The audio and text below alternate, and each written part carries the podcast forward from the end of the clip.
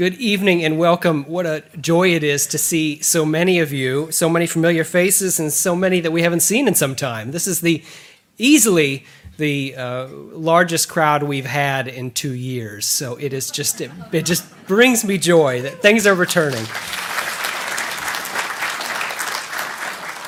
My name is Jamie Bosket, and I have the distinct privilege of serving as president and CEO here of the VMHC. And on behalf of our Board of Trustees and our staff, it is my uh, pleasure to welcome you to the 15th annual Stuart G. Christian Jr. Lecture. Before I introduce tonight's speaker, I'd like to take just a moment to remind you of our next exciting evening lecture to come. That lecture will take place here in the Robbins Family Forum at 5:30 on July 20th. That night, Pulitzer Prize winning author and scholar of the Revolutionary Era, Joseph Ellis, will be with us to speak on the topic of his latest book, The Cause. Uh, so I give you fair warning on that one because I think it will be a popular ticket, just as tonight's lecture is. Of course, that's July 20th, and we have just a, just a few things happening between now and then. If you didn't notice, or if you haven't heard, uh, we are in the midst of one of the most extensive renovations in our very long, nearly 200 year history. And it is all coming to a head, thankfully. Uh, thankfully, it is coming to a head, and we are nearly finished. We will have our grand reopening to the public on May 14th and 15th. So process that for a second. Process what you saw, and that this is going to happen on May 14th and 15th with preview events for for all of you, our members, in advance of that, you can probably tell why there's some dark bags under my eyes. We'll need every day and every night, uh, but we will get there. And it is going to be absolutely thrilling to showcase to you your reimagined history museum. Uh, we have put everything we've got into this, and with your help and support, I think you'll be particularly proud of the way that we can bring forward the rich history of this Commonwealth in, in exciting and compelling ways to, to attract ever more people to this important institution. So thank you for that. Tonight's lecture is named in honor and in memory of Stuart G. Christian Jr., known to so many of you as Punky. Punky Christian's service to his country as a decorated combat veteran of World War II and to his community as a business executive and civil leader is certainly well known and, and deeply appreciated. Twice wounded in Normandy, he returned home and helped build post war Virginia. And his service, it should be noted, his service to this institution spanned many, many years. As trustee, as board president, as honorary vice chairman, he gave leadership, energy, generosity, and as I'm told, his own very special brand of persistence. We celebrate Punky as well as his, as well as excuse me as well as his wife Peggy, uh, with this lecture named in his honor. We express our deep gratitude to their children, and I'm delighted that we have some family members here with us this evening. And if we could, let's just give them a round of applause in honor of their parents.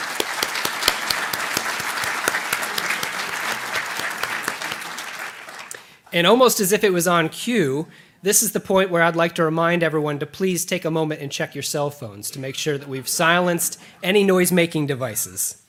Dr. James Horn, Jim Horn, is president of the Jamestown Rediscovery Foundation at historic Jamestown, the original site of the first permanent English colony in America. Previously, he served as vice president of research and historical interpretation at the Colonial Williamsburg Foundation. He was the Saunders director of the International Center for Jefferson Studies at Monticello, and before that, taught for 20 years at the University of Brighton, England. He has held fellowships at the Johns Hopkins University, the College of William and Mary, Harvard, and is a fellow of the Royal Historical Society. I'm uh, pleased to note that he is, of course, a very dear friend of this museum, having served both on our advisory committee for all the great work done in 2019, including our Determined exhibition, and also more recently serving as one of the, I would say, most influential advisors in some of the work we're doing in reimagining this museum, specifically our new orientation film, Imagine Virginia, which will debut in the theater in, what, May 14th. Uh, so we, we thank Jim, and, and, and of course, on a personal note, just as a, as a friend and as a, a role model in this field, it's, I've greatly appreciated the time we've gotten to spend together. Jim is a, a leading expert on early Virginia, He's the author of numerous articles and books, including A Land as God Made It, Jamestown and the Birth of America, A Kingdom Strange, The Brief and Tragic History of the Lost Colony of Roanoke, 1619, Jamestown and the Forging of American Democracy, and the subject of this evening, evening's lecture, A Brave and Cunning Prince, which was published just this last fall. Now, before we bring Jim forward, and I promise I will not belabor this, but I have a, a small surprise, something he's not expecting. Uh, as many of you know through tradition and through previous uh, evenings together, through a generous bequest, the Historical Society has long conferred the annual Richard Slatten Award for Excellence in Virginia Biography. This also, of course, comes with a cash prize. The honor uh, of this award goes to a person whose work made the most significant contribution to biographical study in the field of Virginia, and I am so very pleased to tell you this is the surprise, Jim, that the committee here at the VMHC has unanimously selected your book, A Brave and Cunning Prince, the subject of tonight's uh, lecture, as the recipient of the Richard Slatten Award for 2021. Congratulations.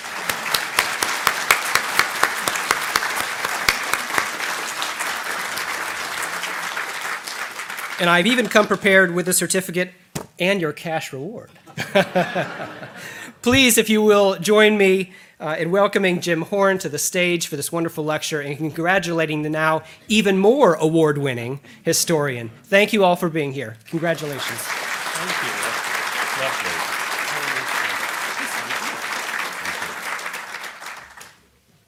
Okay, that really, um, that really did come as a surprise. So uh, I'm very grateful to uh, to the museum, and I should say this is one of my favourite venues um, to, to speak. It's a it's a it's a lovely uh, theatre in which to, to give presentations, um, but also because I really am a, a. Can you hear me? Okay. No. Okay. Let's try that. We've got uh, sound checks, and I'll stop mumbling. There we are. Um, so. Um, I, I am a great admirer of the leadership here. You okay? Okay at the back. okay. All right. Um, it's, uh, it's, it's really quite something, and I'm astounded at the progress. Okay. So I, I'm afraid I can't do anything other than I can shout at you. If you we'll, we'll turn it up a bit. Okay? How's that? Is that better? Yeah? Okay. Good. All right. Um, full disclosure, I'm not an expert on Algonquian pronunciation. Um, and of course, given my own language, uh, at least the one I was born with, um, I shouldn't be an expert on any kind of pronunciation in this country. But um, I do, uh, I, I do pronounce um, uh, the, the, name, I do pronounce it as Opikankano.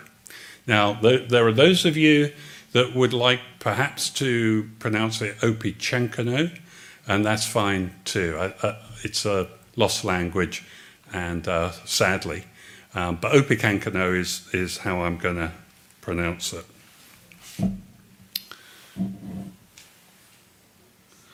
So I'm going to talk first of all in, in the first section about um, 1622 and uh, the Great Attack. So I'm just going to run through this. Many of you will be familiar with it, um, but I just want to run through pretty quickly just to, just to give those of you that aren't so familiar uh, a sense of uh, what took place.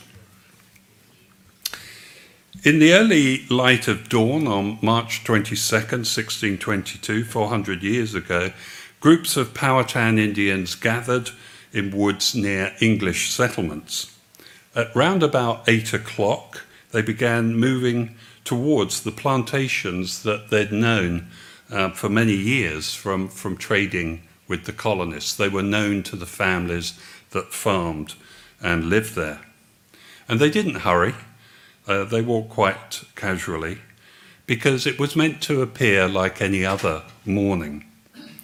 But this wasn't any other morning. And once they were inside the settlers' houses and yards and fields, the killing began. Far upriver, uh, the, these scenes of killing were uh, repeated at farmsteads, plantations, and industrial sites. This is Falling Creek, the, the large ironworks, built by investors of the Virginia Company of London, which sponsored the colony as a whole. And it was built at great expense. It was totally, it was totally destroyed, uh, and the workers, all of the workers, were killed.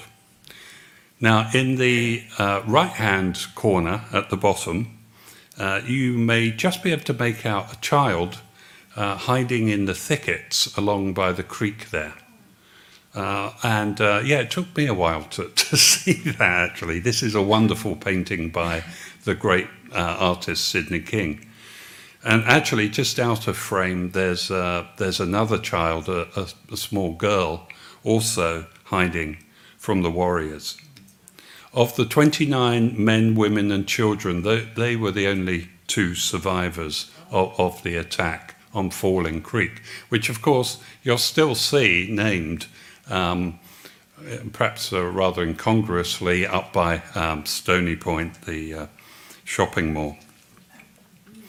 A few miles downriver near Henrico, warriors attacked the hated Indian college that the English hoped would eventually provide a Christian education for young Indian men who would then go among their own people uh, to spread the holy word. The building was still in construction and again was completely destroyed. And most of the tenants, if not all of them, and the workers there died during that attack. In fact, from the Appomattox River to the Chickahominy, 140 settlers perished that day, including men and women. At this plantation, I pronounce Berkeley from uh, Berkeley, Gloucestershire, uh, the sponsors of this plantation at uh, Berkeley Hundred, where Captain George Thorpe resided. Captain George Thorpe, we actually have him down at Jamestown occasionally, so you can meet him there. But he'd been involved in close negotiations with Opechancanough for more than a year in an effort to convert the chief and thereby the entire Powhatan chiefdom to the Church of England. According to contemporary descriptions, on the morning of March 22nd, Thorpe walked out to greet, to greet the Indians and to talk to them. He couldn't believe the plantation was under attack, and he ended up um, dying by the side of 10 of his compatriots. This might be an image you are uh, familiar with. It's from 1628, so it's pretty close to the time period itself. And it emphasizes the brutal hand to hand fighting and killing of settlers with their own tools and weapons some of whom, the settlers that is, uh, were still at table at breakfast. The English were completely taken by surprise, echoing a description of the time that mentioned that the attack was so swift that few or none of the victims saw the weapon that brought about their destruction. The image also makes clear that warriors killed men, women, and children, and you can see that there's a scene in the center of, of this uh, uh, engraving that shows a mother trying to fend off warriors and protect her child. Now, in the background is a place that may look a little bit unfamiliar to you. Um, it meant to be Jamestown, but it's portrayed here as a European walled city. Um, I can assure you it isn't because we haven't found anything like that at, at Jamestown. But the point to note is there's an attack from the river by Powhatan warriors in four war canoes. I was so uh, intrigued by this that um, I had a, a, new painting commissioned by um, a, a, really tremendous artist who uh, is portraying here the gunners of the eastern bulwark of James Fort. Um, uh, trying to fend off the, uh, the warriors. And I also put in, uh, wanted to have put in smoke from the burning plantations drifting across, shrouding the horizon to capture some of the drama of that morning. Now, of course, Jamestown was a significant target, and Opechancanough's plan probably included an attack from the land as well as from the river. If so, it's probably the first amphibious attack on any English set- settlement. I can say that with some confidence because the English had only been there 15 years, so it's, it's not um, a, a, a great leap. But, but, it is, uh, but it is interesting to show the variety of approaches that the Powhatan warriors took. Yeah, now, if Opechancanough had been able to destroy Jamestown, I think it's most likely that the colony itself would have failed. Uh, I think strategically and symbolically, the end of Jamestown, either the killing or the capture of the colony's leaders, uh, would have been fatal. I doubt if the English would have recovered from, from that. Farther down river, Martin's Hundred um, sustained the heaviest losses of any plantation. 77 people were killed in that one day, nine family groups. And what you're seeing here is Wolstenholme town, the main settlement, which was burned to the ground, only a few houses and pieces of the church left standing. Equally across the river, at Edward Bennett's plantation, a cluster of settlements there also suffered heavy losses in the 50s, were killed. To maximise the element of surprise, the attack was planned to be simultaneous. So this isn't a rolling attack going, if you like, from Falling Creek all, all the way down the James River Valley. These attacks are taking simultaneously by different groups of warriors from different tribes. And it appears that initially local warriors uh, were engaged to make the first assault because they knew the settlers. They could get inside the settlements and farmsteads. But then groups of elite warriors followed up to, dis- to destroy any survivors, any property, uh, and also the buildings themselves.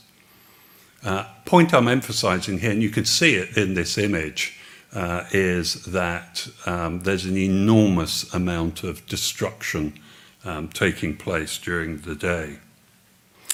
In fact, a bird's eye view, and I wish I had one to show you, so but I don't. So all I can do is give you a sense of the scale from Falling Creek, which is that little red dot. If you can see a little red dot at the top of the image in the middle, that's Falling Creek. I'm probably just a little ways off that, but that's the best I can do with this image. And then down to Mulberry Island, south of Jamestown, uh, and then across the river on the south side of the James at Warraskoyack, Edward Bennett's.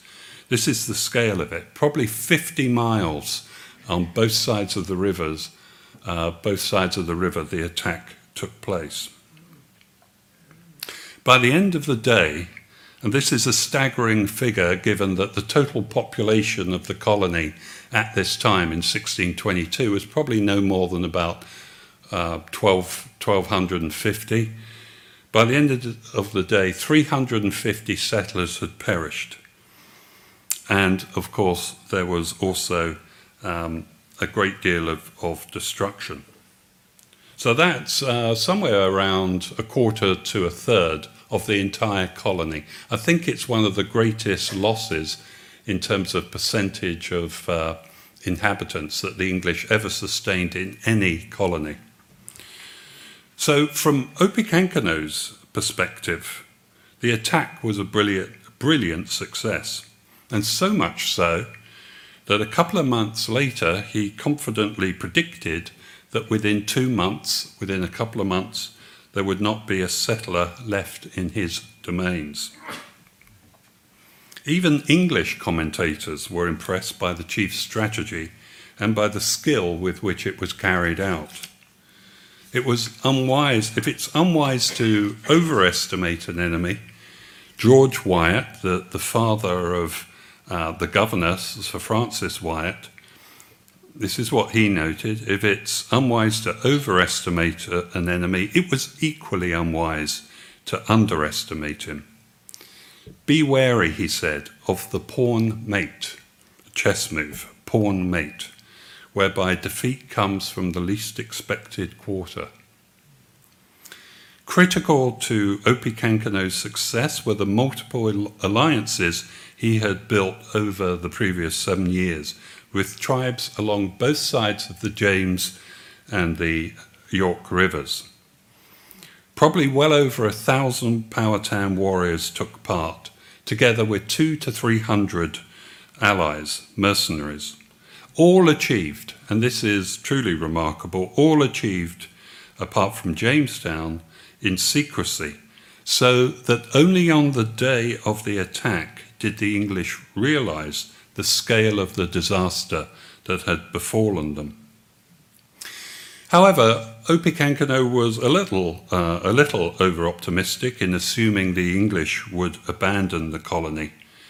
Too much blood and treasure had been expended over the, the previous years. So their response was far from moving settlers out of the colony, was actually to send more and more colonists into the colony. And this led to an even worse situation in the harrowing winter of 1622 23. Disastrous food shortages, continuing Powhatan attacks, and disease led to hundreds of English dying in terrible conditions throughout the colony, but particularly at Jamestown. So many succumbed, one eyewitness said, that the living couldn't bury the dead. Those who died were left where they fell, and we've got contemporary accounts of this in their houses, by the roadside, in ditches, and under hedgerows. And we've also discovered at Jamestown some of the mass burial grounds from this, from this period. As it turned out, the war dragged on for the best part of a decade, both sides adopting tactics of extreme violence as well as hit and run attacks designed to maximize terror. You could call it strategies of fear. No one knew when the next attack would come or from what quarter. But why? Why did Opechancanough decide to launch a massive attack after years of seeming peace and harmony? And in hindsight, the reasons aren't hard to find. An earlier war of 1609 to 1614 had ravaged the James River Valley, resulting in the death or displacement of hundreds of Indian peoples. While the end of hostilities, symbolized by the marriage of Pocahontas, and you knew I'd mention Pocahontas at some point, but I think it's legitimate in this case, symbolized by her marriage to John Rolfe, that was viewed by the English as bringing about a mutually agreed peace, as bringing about a union of the two peoples. The Powhatans, the Powhatans, however, viewed the war as a disaster unmitigated disaster that had resulted in the entrenchment of settlers in the very heartland of their chiefdom. And worse was to follow the rapid expansion of tobacco cultivation along the James River after 1616 that led settlers to take up prime Indian lands. The new, arrival, new arrivals who began flooding into the colony once the commercial success of tobacco seemed assured. And they brought in their wake, of course, deadly old world pathogens that spread amongst Indian and actually amongst English communities alike, many of them coming out of London, of course. So these reasons, uh, oops, I've given the game away. just, just erase that bit. These reasons might appear in themselves, of course, to be sufficient. But I believe there is much, much more to the attack, to the 1622 attack, and the motivations of Opechancanough. And to better understand this, we need to change gear. We need to, and here we are, changing gear. We need to drop back 60 years to uh, consider the extraordinary story of an Indian youth named Paquiquineo. So we're in 1561, and I'm, i apologise for jumping around periods here, but, but um, bear with me. And it was in the summer of 1561 that Captain Antonio Velazquez rediscovered the Chesapeake Bay for Spain. Few Spanish ships, if any, had ventured that far north. That far north along the mid Atlantic, at any rate, since the mid 1520s. So There had been a hiatus of about um, pretty much 35, 40 years. Caught in a great storm, his ship had been driven into the bay where he decided to explore the rivers and survey the land. Possibly somewhere near the confluence of the James River and the Chickahominy, a young Indian, probably about 15 years old, and his companion were enticed aboard the Spanish ship. And within a few days, Velazquez took the decision to set sail for Spain. He was convinced that King Philip II would be most interested to hear about the boy and even more interested to meet the. Uh, sorry. It would be most interested to hear about the bay and even more interested to meet the princely young Indian who was believed to be either the brother or son of a great chief of the region. Paquiquineo was taken to Seville Spain's major Atlantic port in the, in the 16th century, where his name is, uh, was listed by a clerk of the House of Trade, the great House of Trade there. And this is the only known um, record of, of his name, Paquiquineo. From there, he and the captain, Captain Velazquez, made their long journey northwards to Madrid. And they arrived there in the fall of 1561. This is where the king held his court, in the city's great fortress palace, the Alcazar. I don't know if I've got that right pronunciation, but there is the Alcazar in the middle of, of that image. And it actually, I've just got it here on this little uh, laptop, but on your screen it looks glorious. Still there, of course somewhat rebuilt. And I think it's worthwhile pausing at this point to just consider the nature of this first meeting, this first audience that took place between King Philip and the boy Paquiquineo.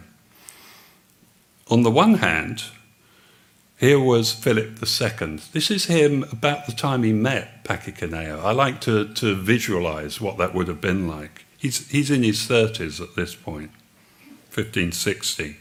He is the lord of an enormous and rapidly expanding empire, the greatest power in Europe, ruler of vast domains in America. And then, on the other hand, you have Paquiquineo, taken from the fringes of the known world, known to Europeans, only just beginning to learn Spanish and struggling to come to terms with the vastly different world he had abruptly entered against his will. The boy would have met leading figures of Philip's court, great statesmen, aristocrats, prelates of the Catholic Church, and other important religious figures, including Bartolome de las Casas, the famous Dominican advocate of American Indian peoples who was in Madrid at that time. Got no record of that, but they were right there uh, at the same time. In succeeding months, Paquiquineo clearly made a strong impression on the king, and as a token of his royal favour, Philip bestowed upon him the name Don Luis de Velasco, which was the name of the viceroy of New Spain. This is very significant. This, this effectively made the viceroy of New Spain the patron and godfather uh, of, of Paquiquineo. It's an honour you don't, you don't um, find with other Indians taken to Europe. In the spring of 1562, so March or so through to May, Philip agreed to return Don Luis, and I'm going to call him Don Luis from now on. Um, he, Philip agreed to return him to his homeland to assist with the holy task of converting his people, the Powhatan, to Catholicism. A mission uh, that would be the prelude to Spanish settlement in the region. The plan was to sail with the Indies fleet to the major port of San Juan de Ulua in the Gulf of Mexico, and then take a small ship to the Chesapeake in the, cup, in the company of a couple of Dominicans. But in a radical change, Don Luis was instead taken to Mexico City to meet his namesake and patron, the Viceroy. Uh, this map is, um, for th- those of you that may not have encountered this map from the mid 16th century, the Santa Cruz map is um, just truly remarkable in its detail. And to show you that, this is the area where Paquiquineo Don Luis lived at the Dominican Friary of Santo Domingo, very close to the great central plaza of Mexico City, um, which had formerly, of course, been the major meeting place for rituals by the Aztec or Mexica. He remained in the city for four years, and his journey to the city and the time he spent there must have been formative years in his life. At the convent, uh, Don Luis Friary, at the convent, Don Luis had time to reflect on his experiences in Spain and travelling so far around the Spanish Atlantic. He had seen huge numbers of people in Spain's cities, the great ships with their tremendous firepower, the weaponry and armour of soldiers, and witnessed the enormous influence of the Catholic Church. From his dealings with Indian peoples in Mexico City, he may have learned something of the conquest by Hernan Cortes 40 years earlier and the fall of the Aztec Empire. And what subjugation looked like for Indians thereafter. In Mexico, he saw what defeat looked like, and he looked it in the face. Now, it's quite possible that Don Luis would have remained in Mexico City for the rest of his life, had it not been for this man. This is Don Pedro Menendez, and he was governor of Cuba and Florida by 1566. He was the crucial figure in returning the Indian, Don Luis, to his homeland a few years later. The governor's ardent desire to found a Jesuit college in Havana for the instruction of Indian youth, particularly sons of Florida chiefs, together with his ambition to expand Spanish territories northwards to the Chesapeake Bay, was the catalyst for this initiative. Don Luis was given the role of guiding a group of eight Jesuits and a boy, uh, novice called Alonso, to the bay where he would help lead the effort to convert his people. And in the summer of 1570, the ship, a caravel, the workhorse of the Spanish Atlantic, set out from Havana and entered the Chesapeake Bay in late August. I'm rather proud of this slide because I wanted to make it clear that the caravel, this is what it looks like, um, square rigged and um, so we've got that um, there on the right side of the image. Um, the Jesuit um, source materials that tell us about this voyage indicate the route that they took. But the conventional wisdom, uh, which of course I am not um, following, is that the Jesuits landed at College Creek, near, near fairly close to, to where Jamestown is, went across the peninsula to the York River. I dismissed that for reasons I'm not going to tell you yet, uh, unless you ask me, um, and went up to the Chickahominy, to the confluence of the James and the Chickahominy, and then further up to a place which uh, I believe is called Diascund um, Reservoir, seemingly um, r- r- rather modest name for the place where probably that Jesuit mission was, was, was actually founded. So, continuing inland, the Jesuits made their way to this area uh, indicated on the map that was also dangerously isolated. There are no soldiers with this group, it's just the fathers themselves, the brothers, and the novice Alonso. One contemporary described the area as far distant from the sea and any human protection. And here they built a small mission house, and it was there, five months later, in early February, um, that Don Luis led a war party um, and wiped out that mission. He had, uh, shortly after arriving at, uh, at this uh, mission, uh, this location of the mission, he abandoned the Jesuits and returned to his people. And then when he came back, besides the bows and arrows that the war party carried, they also equipped themselves with the hatchets, axes, and knives that the Jesuits had brought with them from, from Havana. This engraving from the late 17th century shows Don Luis killing the leader of the mission, Father Juan Bautista de Segura. Led by Governor Menendez, the Spanish came looking for Don Luis the following year, but couldn't find him. He had seemingly, he had seemingly disappeared without trace into the forest. Now, I have devoted some time to describing Paquiquineo Don Luis' history because I believe it to be part of a continuous narrative of Indian Powhatan resistance that spans a century from the mid 16th to the mid 17th centuries, rather than seeing this story of Don Luis as an interesting but ultimately disconnected story of a failed Spanish attempt to settle the region. Paquiquineo may have disappeared from view so far as the Spanish were concerned, but I don't believe he abandoned his people, the Powhatans.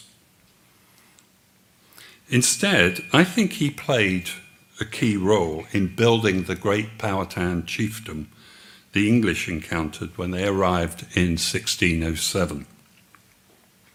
After all, he was the only prominent Indian from the region that we know of to have travelled to Spain and New Spain and then returned home. He understood, as I mentioned earlier, the power of Europeans and their terrible destructive capabilities. From his many conversations with Governor Menendez, he knew of the ambitions of the Spanish to conquer and convert his people and all Indian peoples. And the same would be true, the same could be said of any other European invader, such as the English. In other words, Paquiquineo Don Luis had seen the other side of the Atlantic, a very different shore, and knew what was coming. English commentators who described the creation of the Powhatan chiefdom in the last quarter of the 16th century thought that Opechancanough's brother, Chief Powhatan, was the principal instigator. And this may well have been true, but it's only partly the truth. The beginnings of the chiefdom in the mid 1570s, shortly after the killing of the Jesuits and Governor Menendez's intrusion, suggests a key reason to unify the disparate tribes of the region, some three dozen of them, was to better defend themselves from Spanish or other European invaders.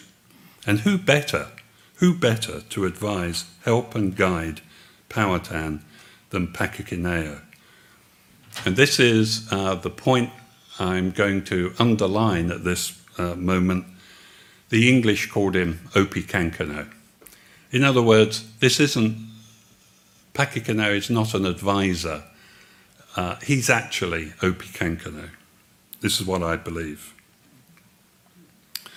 Consequently, when Captain John Smith confronted Opechancanough in the early years uh, of the English colony, he had absolutely no idea who he was dealing with, and neither did any other English leader of that time or afterwards. And their ignorance, not to say arrogance, was to prove costly, especially later when Opechancanough had succeeded Powhatan, Chief Powhatan, and was fully in control of the chiefdom. I'll come back to that point in a moment. So, in my view, we can better make sense of the tactics employed by Opechancanough in 1622. He studiously avoided attacks on English fortified positions. Jamestown is the, is the only example, and that, of course, being from the river. He avoided open field battles where English cannon and musket fire would inflict devastating losses on his warriors.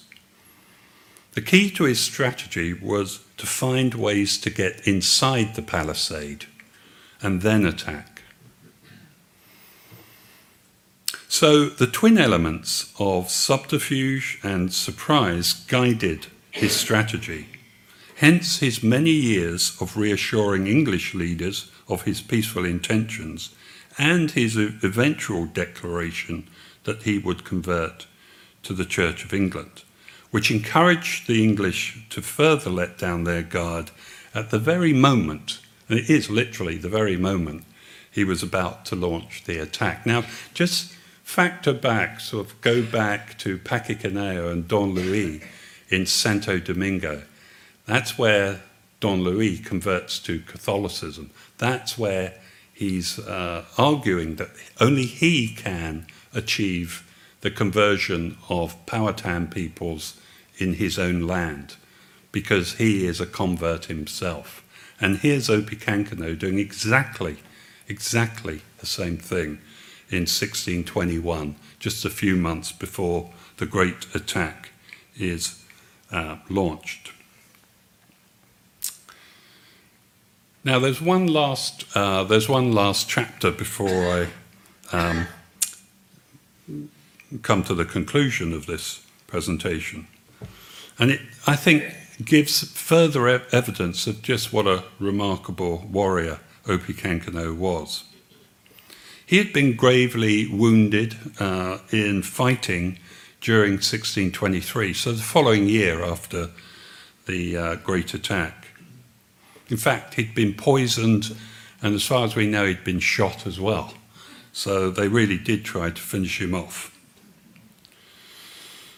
He disappears from view again um, for maybe seven or eight years, but when he reappears, the entire complexion of Virginia society had changed. There were new leaders, there were many more settlers, about 5,000 settlers by 1630. And the settlements had expanded along the James River southwards as well as along the York River. And the York River is where Opechancanough resided. But he chose not to confront the English initially. And in fact, he uh, signed a peace treaty with the then governor in the 1630s, Sir John Harvey, and remained aloof from, from the English. Had he given up? But then in the early 1640s, hearing news of the outbreak of civil war in England, Opechancanough made his last attempt to expel the English from his lands.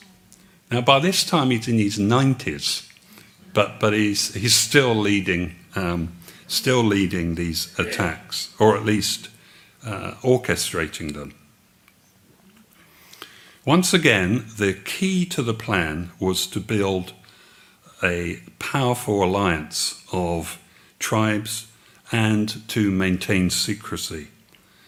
The attack was launched on April the 18th, 1644, and approximately 500 settlers were killed during that, um, during that attack and subsequently. Most of those who died um, were in plantations along the south side of the James River and the upper York River. But what is uh, also uh, almost incredible is that he apparently tried to forge a mid Atlantic alliance of Potomac River tribes, Susquehannas, and others. And we know this from a ship that arrived in Massachusetts from Virginia in mid May, bringing news of, quote, a great massacre lately committed by the natives upon the English there.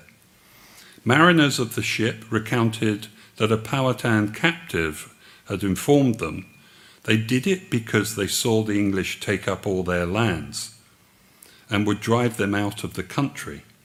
And they took this opportunity, for they understood that they, the English, were at war in England. An incredible um, assertion. Indians within 600 miles, the captive said, were confederate together to root out all the strangers from their countries. 600 miles encompassed Indian peoples in conflict with the English, the Swedes, and Dutch from Virginia to New York.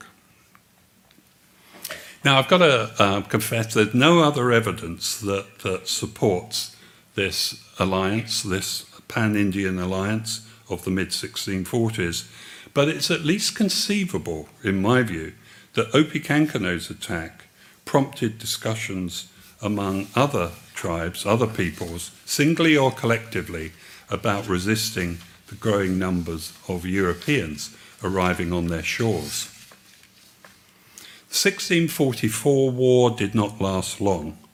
Despite coming close to success, Opechancanough was captured by Governor Sir William Berkeley two years later and taken to Jamestown, where soon after he was shot in the back by one of his guards at the jail where he was held. And so died one of the greatest warrior chiefs in American history. And this is truly a grim slide. Um, it's the only image I can find, and I've looked far and wide for, for an image of the death of Opechancanough at Jamestown in 1646. And this from the late 19th century New York Public Library um, is the best I could come up with. A rather patronizing image that doesn't show anything of the violence that befell the great chief in his last moments. So, my uh, central argument this evening uh, and in my book is that Paquiquineo and Opechancanough were one and the same person. But uh, have I offered you enough proof? Isn't much of the foregoing um, circumstantial, even fanciful, wishful thinking? Is there any direct evidence? Um, well, I, I thought that I had a pretty good case, even without the evidence I'm going to show you. Um, for a start, Opechancanough was born in the mid 1540s, and we know that from contemporary sources. When he died in 1646, he was near 100 years old. That's what the contemporary sources tell us. With Paquiquineo, Paquiquineo, we do not have any indication of when he was born, but he was taken from the Chesapeake Bay in 1561, and the Spanish tended to abduct, and he certainly was abducted. There's no way he would have gone aboard the ship and stayed on it um, against, uh, unless he, he uh, was abducted. So he was abducted in 1561. He would have been about 15 or so, as I mentioned, which would put his birthday, again, round about the 1540s. Paquiquineo was, was from somewhere uh, as I've suggested, taken somewhere near the confluence of the James and Chickahominy. And that's an area where Opechancanough came from, more or less, from Pamunkey lands. But then we have, we have two pieces of further evidence. And um, I'd like to think this is the clincher. I don't usually put quotes up in a slide. I mean, you know, it's meant to be an image, but here we are. But I think these are sufficiently important to, to warrant putting up on the screen. Don't know if you can see it at the back though. Matt? Not really.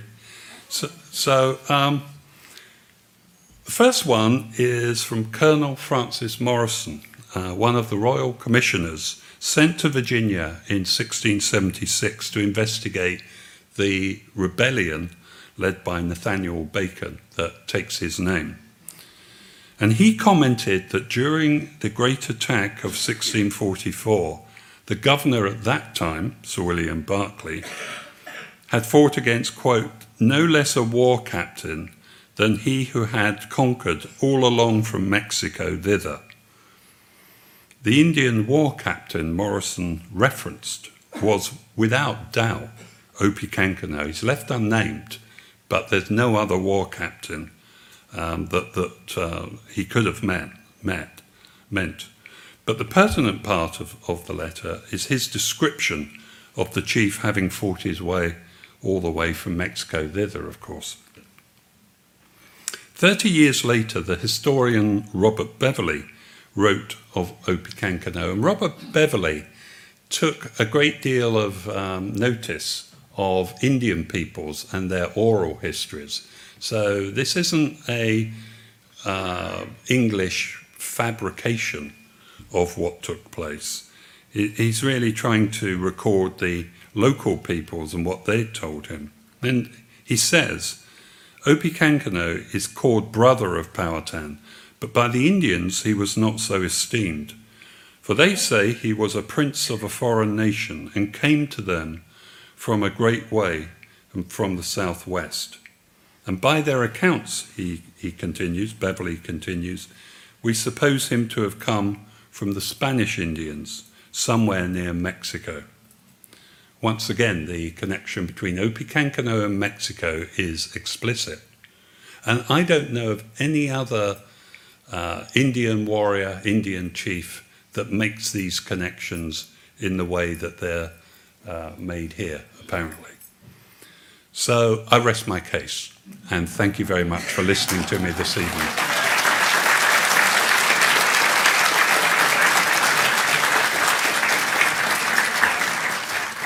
And I've been told to uh, remind everyone in the audience um, that if you'd like to ask a question, and I hope you will, that we have microphones um, down here at the front.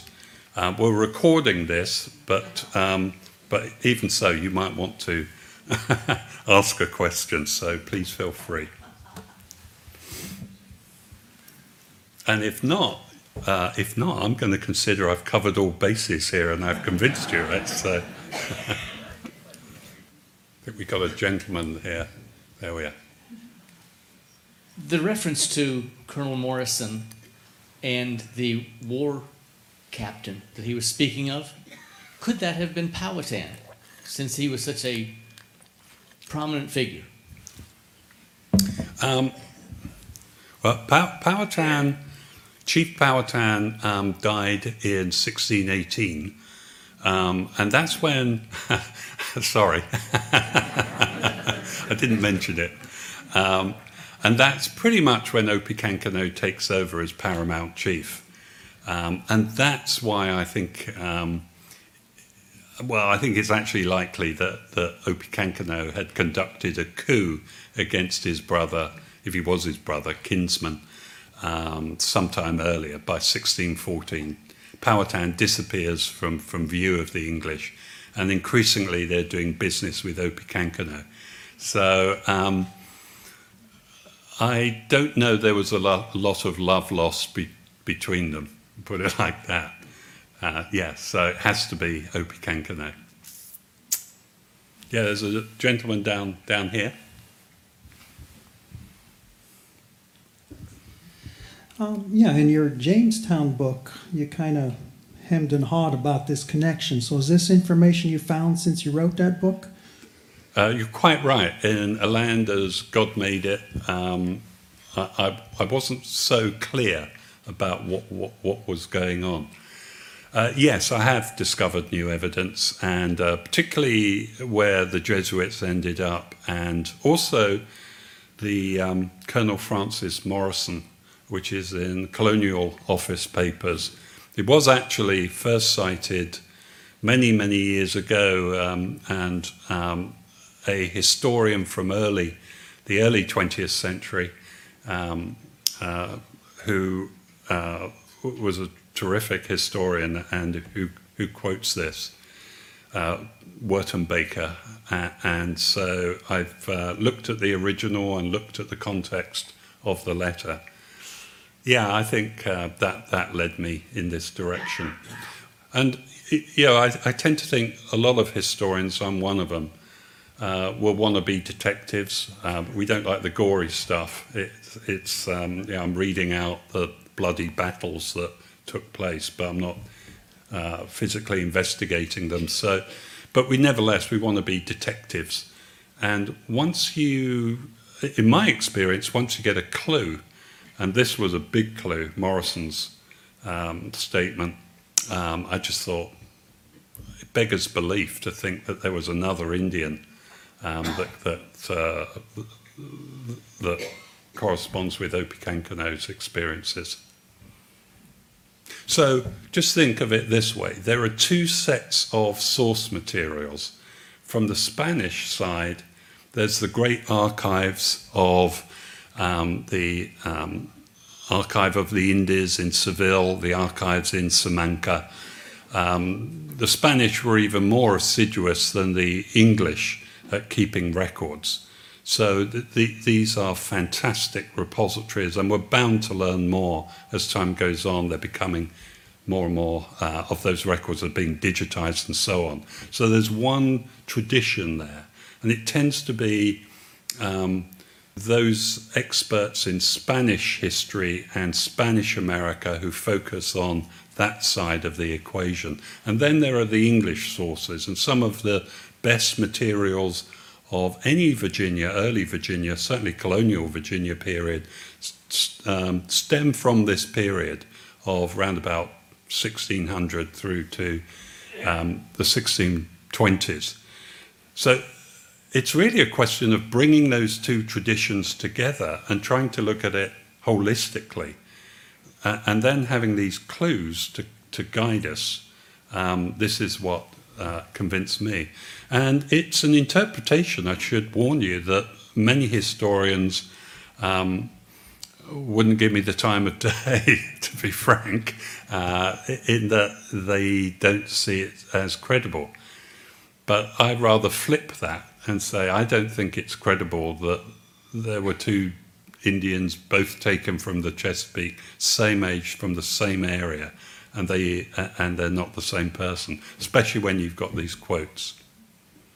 Can we have two last questions? Sure. Um, this gentleman there, I want to get you. I'd like to get you in, if I may. You're ready for mine. Thank Yeah. you.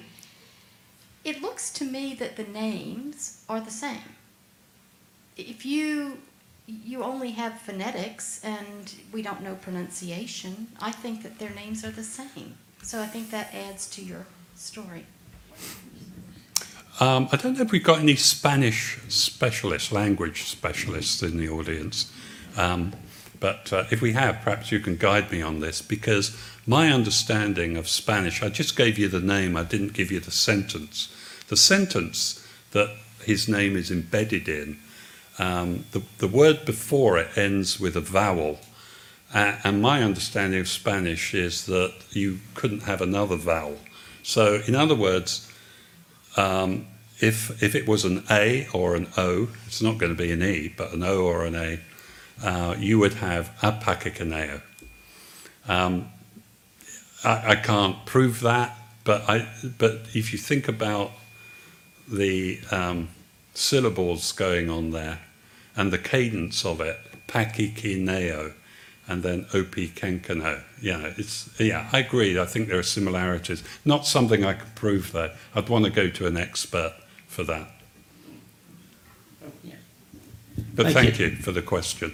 Thank you, sir. I, I don't want to take you off this subject and go back to something else, but I've always um, accepted the assertion that if Opechancanough had been more successful in 1622, that would have been the end of the company's investment and attempts.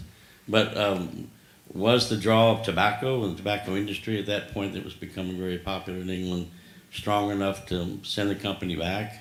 Yes, Uh, yeah, Do you think that they yeah. that the um, we're being too quick to say that would have been the end, or do you think they would have tried?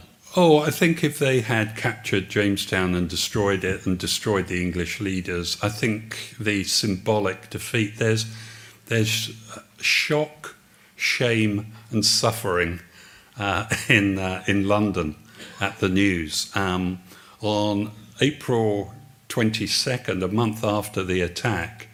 Uh, the Virginia Company sponsors a sermon uh, in one of the London churches um, that gives thanks for Virginia and its great abundance and bounty, um, not knowing that four weeks earlier the, the colony had, had lost 30% of its people and the destruction was enormous. Um, so I think if Jamestown had been lost and uh, Sir Francis Wyatt or and the other leaders uh, had been killed, that would have that might have been it. But you are right in stressing the enormous success of tobacco. And of course, tobacco has been grown in England at the same time. It's an industrial crop. It's being grown in the back streets of London. If you've got a third of an acre or half an acre, you can grow tobacco there and push into the markets. You could you could earn a living from that. So most counties in England by the mid 17th century are also growing that have some tobacco growing. So much so that the English um, monarchy had to stamp it out because they wanted to get a monopoly of Virginia tobacco. It's all about money. Uh, but uh, yeah, the, the tobacco was critical. But thanks again, and thank you all.